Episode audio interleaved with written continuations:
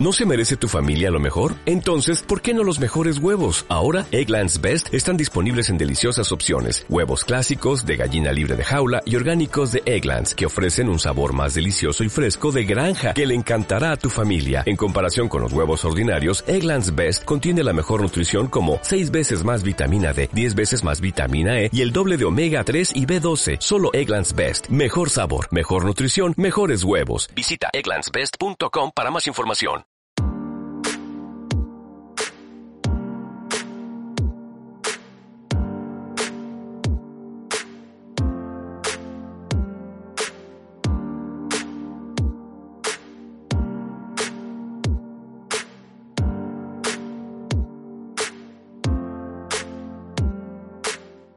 Qué bien que estés ahí de nuevo. Llegas a tiempo para una nueva temporada. La anterior tuvo muy buena acogida y quiero agradecerte la paciencia y los comentarios. Todos han sido útiles y han aportado valor al podcast. Todos los tweets, el feedback en otros podcasts, las menciones, los consejos, todo eso ha surgido con la mejor intención, la de transmitir que te gustan los episodios. No como aquel Sí, aquel compañero de clase que tuve. Aquel en quien deposité mi confianza para más tarde ser traicionado. Estaba en el instituto, en el tercero de cinco cursos, y como cada año se celebraba un evento con juegos y actividades, un circuito de obstáculos para bicicletas, se hacía coincidir con el último partido de fútbol de nuestro campeonato interno, y por último, el tutor de cada clase preparaba una paella, la cual era presentada con el objeto de ganar un concurso.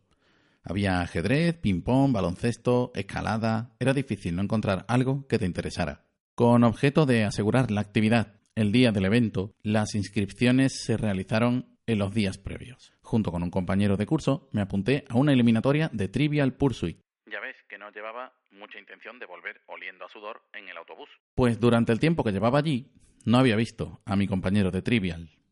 El chaval era buena gente. Que yo supiera. No daba ruido en clase, sacaba buenas notas y tenía un sentido del humor bastante curioso, la verdad. Y como no lo había visto y me conozco, lo más seguro es que estuviera ya en la sala y fuera yo, al que estaban esperando, para empezar. Así que subí las escaleras y me dirigí a una de las aulas.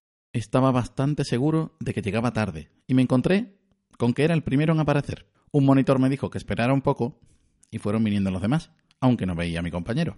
Sí, el que me traicionó. Y siguieron apareciendo jugadores hasta completar la lista. Menos mi compañero. Se decidió que aunque fuera solo uno, podía jugar si quería, y dije que sí.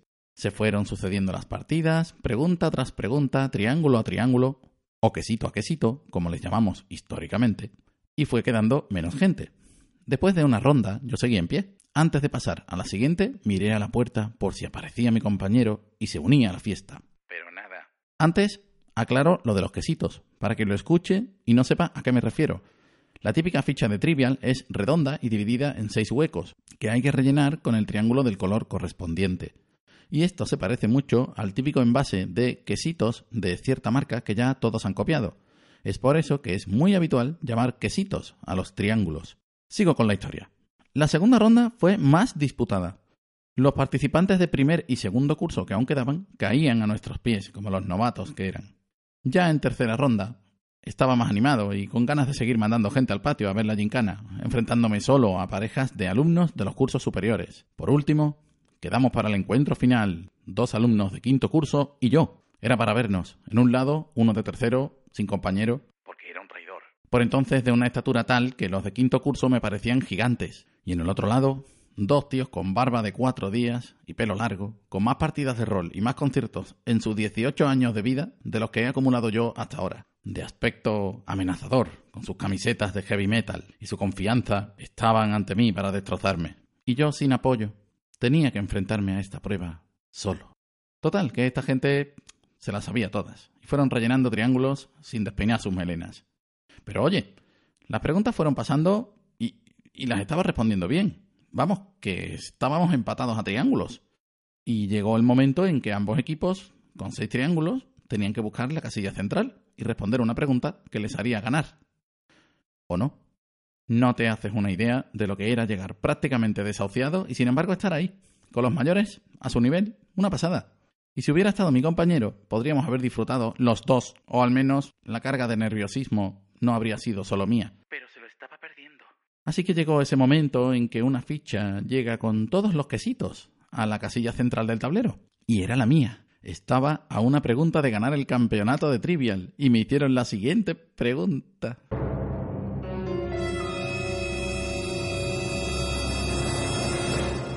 ¿Sabrías decir un sinónimo de plaza de toros que no sea ruedo? Eh... ¿Eh? Pues no lo sabía. Me quedé pensando un minuto. No tenía, ni ahora tampoco, mucha idea de terminología taurina.